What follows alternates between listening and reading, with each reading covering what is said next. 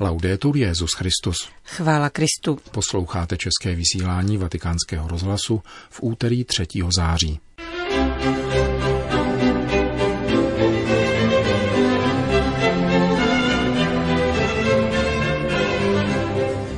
Papežské videoposelství na Mauricius, který bude poslední etapou zítra zahájené apoštolské cesty. Dále přinášíme reakce několika nově jmenovaných kardinálů. A nakonec další část z cyklu o posvátných místech města Říma. Pořadem provázejí Milan Lázr a Johana Bronková. Zprávy vatikánského rozhlasu. Vatikán. Poslední etapou zítra zahájené apoštolské cesty do Afriky bude Mauricius, kam papež po návštěvách Mozambiku a Madagaskaru zavítá příští pondělí.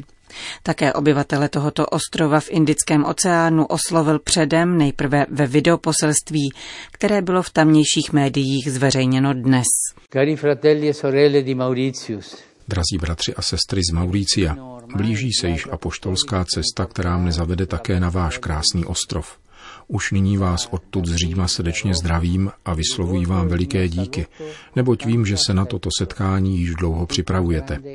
Bude mi radostí hlásat evangelium uprostřed vašeho lidu, který se vyznačuje tím, že byl sformován setkáním různých etnik a těší se proto velkým bohatstvím různých kulturních a také náboženských tradic.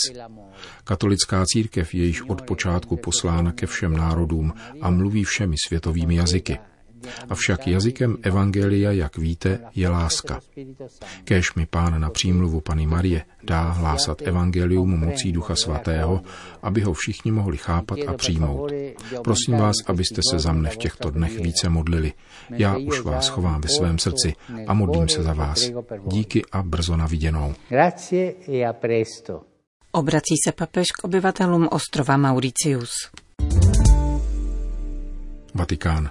Svatý otec včera přijal na soukromé audienci skupinu asi 30 biskupů z několika zemí na závěr jejich duchovní obnovy, kterou na přání papeže Františka každoročně v letním období pořádá a nabízí pastýřům z celého světa kongregace pro biskupy.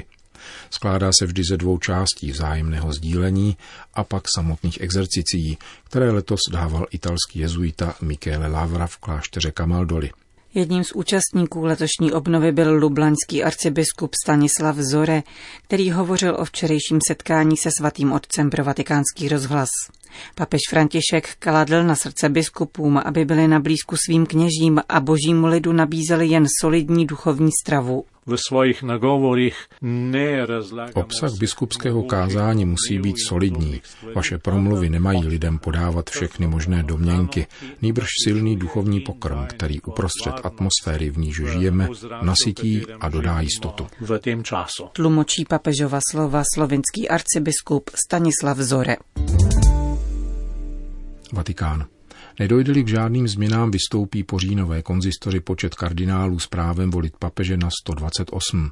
Během dalších deseti dní čtyři z nich oslaví 80. narozeniny a počet voličů tedy klesne na 124, z nich 66 jmenoval papež František.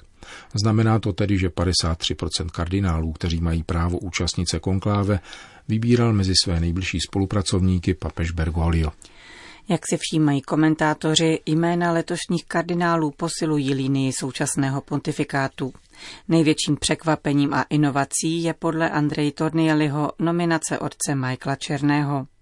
Jakkoliv jde o člena římské kurie, tento kanadský jezuita není prefektem ani sekretářem, ale pouze podsekretářem Vatikánského úřadu pro integrální lidský rozvoj, kde působí v rámci sekce pro migranty a uprchlíky, jejíž vedení si papež vyhradil pro sebe. Michael Černý se narodil v roce 1946 v Brně. Jeho rodina však brzy na to emigrovala. Jako jezuita se otec Černý vždy věnoval otázkám sociální spravedlnosti. Klíčovou roli bude mít také na říjnové biskupské synodě pro Amazonii. Nominace jej zastihla v Brazílii na předsynodálních jednáních s biskupy a s lidovými hnutími. Děkuji Bohu i papeži Františkovi za toto nové poslání a službu. Je to pro mě velká podsta. Pobývám v této chvíli v lesní škole hnutí bez země. Účastním se setkání s představiteli lidových hnutí Latinské Ameriky, abych připravoval jejich příspěvek na synodě biskupů o Amazonii. Děkuji Bohu za jeho prozřetelnost a nekonečné milosedenství. Spoléhám na modlitbu všech.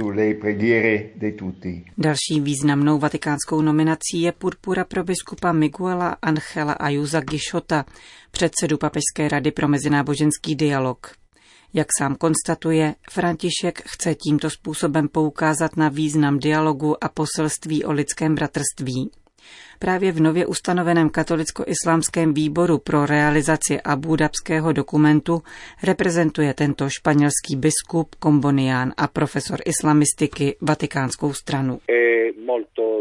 Musíme být papeži Františkovi vděční, protože usiluje o to, aby jeho poselství dosáhlo k srdci lidstva, do lidského srdce. Je to poselství o důstojnosti člověka a o světě, který může žít v duchu deklarace z Abu Dhabi, o novém světě, v němž panuje bratrství, mír a svorné soužití.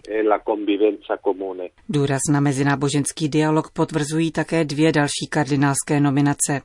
Arcibiskupa Rabatu Cristobala Lópeze Romera, španělského salesiána s velkou zkušeností z Latinské Ameriky, s ním se František zblížil při nedávné návštěvě v Maroku ale také čestný kardinálský titul pro 82-letého anglického arcibiskupa Michaela Fitzgeralda, někdejšího předsedu Papežské rady pro mezináboženský dialog a iniciátora modliteb za mír v Asízi.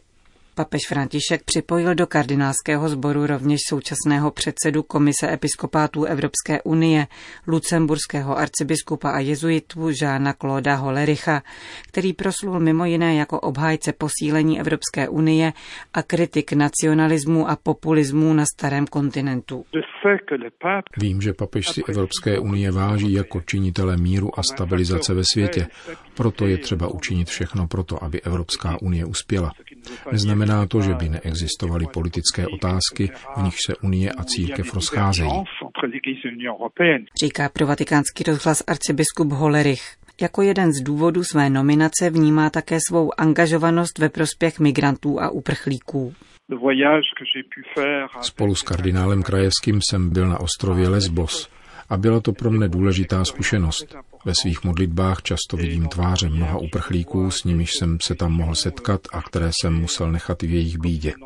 Jsem velmi rád, že lucemburský stát dovolil, abychom přijali dvě rodiny z lesbu, o které se bude starat církev. Myslím, že papež vybírá za kardinály především lidi, kterým může důvěřovat a v jejich srdcích se rozléhá jeho evangelní poselství. Významnou osobností katolické církve v Africe pak je arcibiskup Kinjasi Fridolin Ambongo Besungu. Jako člen kapucínského řádu patří mezi sedm řeholníků, kterým František udělí kardinálskou hodnost. Arcibiskup hlavního města Demokratické republiky Kongo sehrál klíčovou roli ve společensko-politických změnách v této zemi a v uzavření tzv. silvestrovských dohod, které umožnily změnu vlády. Pro mne je to výraz uznání svatého Otce pro naši činnost v této zemi během několika minulých let, jakožto církev stojící na straně trpících. Papež na to chce tímto způsobem upozornit, podpořit nás a zároveň povzbudit, abychom nadále byli na blízku lidem a jako církev promlouvali jménem těch, kdo hlas nemají. Na závěr připomeňme ještě nominaci emeritního arcibiskupa Kaunasu Sigitase Tamkevičiuse. Tento 80-letý jezuita doprovázel papeže Františka při návštěvě Litvy hlavním štábem KGB ve Vilniusu, kde byl sám také vězněn, co by nepřítel sovětského režimu a editor podzemního periodika dokumentujícího komunistické represe církve.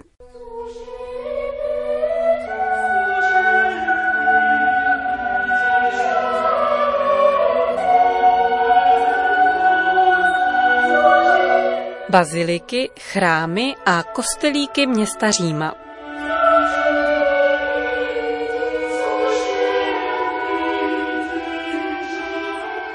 Když se Julius II. nedlouho po svém zvolení na papežský stolec rozhodl modernizovat baziliku svatého Petra, takže dovolil, aby zcela padla její nejdůležitější část, totiž příčná loď, ke které přiléhala apsida s apoštolovým hrobem, byl to čin smělý, ba opovážlivý, bez ohledu na zprávy o havarijním stavu chrámu.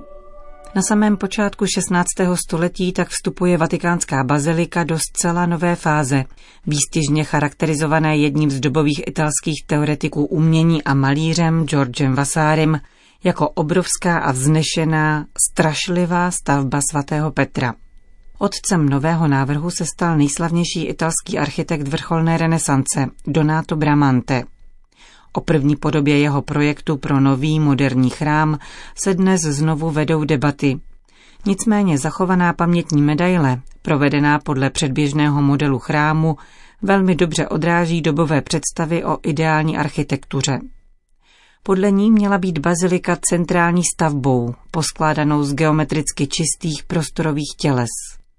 Jejím základem byl půdorysný čtverec, ze kterého předstupovala čtveřice apsid opatřených portály. Návštěvníkům vstupujícím do chrámu ze všech čtyř hlavních světových stran by se tak nabízel vždy stejný pohled. Hlavní prostor nad apoštolovým hrobem byl završen kupolí, podobné té, jakou má římský panteon, a stejně jako na uskutečněné stavbě je doprovázely čtyři nižší kupolové prostory mezi rameny řeckého kříže, tedy kříže o stejně dlouhých ramenech, který tvořil hlavní vnitřní prostor.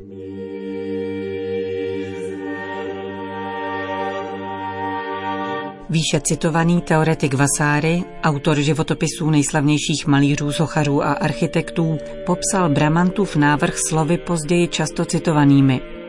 Říká, že Bramante na klenbu Maxenciovy baziliky vysadil kupoly Panteonu. Ruiny Maxenciovy baziliky tvoří dodnes nejmohutnější kulisu Fora Romana, nejrozsáhlejší archeologické zóny, která ilustruje skvělost císařského Říma. Renesanční umělci, historici a první archeologové v novodobém smyslu neznali původní určení baziliky jako veřejného schromaždiště. Domnívali se, že byla původně chrámem míru. Její spojení s Panteonem, původně chrámem všech bohů, překřtěným v 7. století na chrám Panny Marie mučedníků, symbolizovalo vítězství křesťanství, spečetěného krví mučedníků nad pohanským Římem tedy završení římského míru křesťanským. Ať už měl Bramante na zřeteli podobné myšlenky nebo ne, jisté je, že nechodil kolem ohromných ruin císařského Říma bez povšimnutí. Monumentální zbytky Maxenciovy baziliky, Diokleciánových a Karakalových lázní ho museli inspirovat, a to především v řešení technických problémů spojených s tvarováním hmot na stavbě gigantického měřítka. Právě proporce stavby jsou tím hlavním, v čem se v dnešní stavbě původní Bramantovy plány projevily. Založením pilířů křížení začíná celé drama nové vatikánské baziliky. Základní kámen prvního z pilířů položil papež Julius II. 18. dubna roku 1506. Dva a půl tisíce dělníků pracovalo na pilířích tři roky – Typicky římskou technikou pak byly v letech 1510 až 11 postaveny oblouky mezi pilíři s litou kazetovou výstuží. Zároveň byla podle Bramantova projektu dokončena také nevelká kaple v dorském stylu, která měla na staveništi chránit hrob svatého Petra.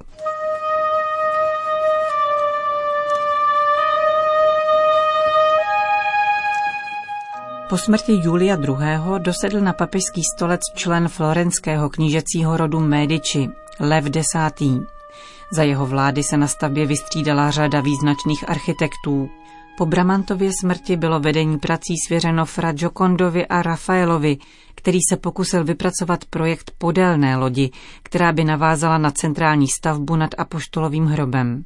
Podle posledních výzkumů se nicméně zdá, že ani Bramante neměl jasno, zda stavba má respektovat ideální renesanční kánony, tedy být centrální, nebo zda má respektovat tradiční rozvrh křesťanských chrámů, tedy podélný. Jedním z pádných argumentů pro druhou z variant bylo množství hrobů svědců a významných osobností. Šlo tedy o to, aby se takto posvátná půda nedostala mimo chrám.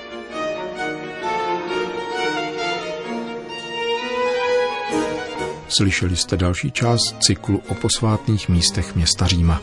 Končíme české vysílání vatikánského rozhlasu. Chvála Kristu. Laudetur Jezus Christus.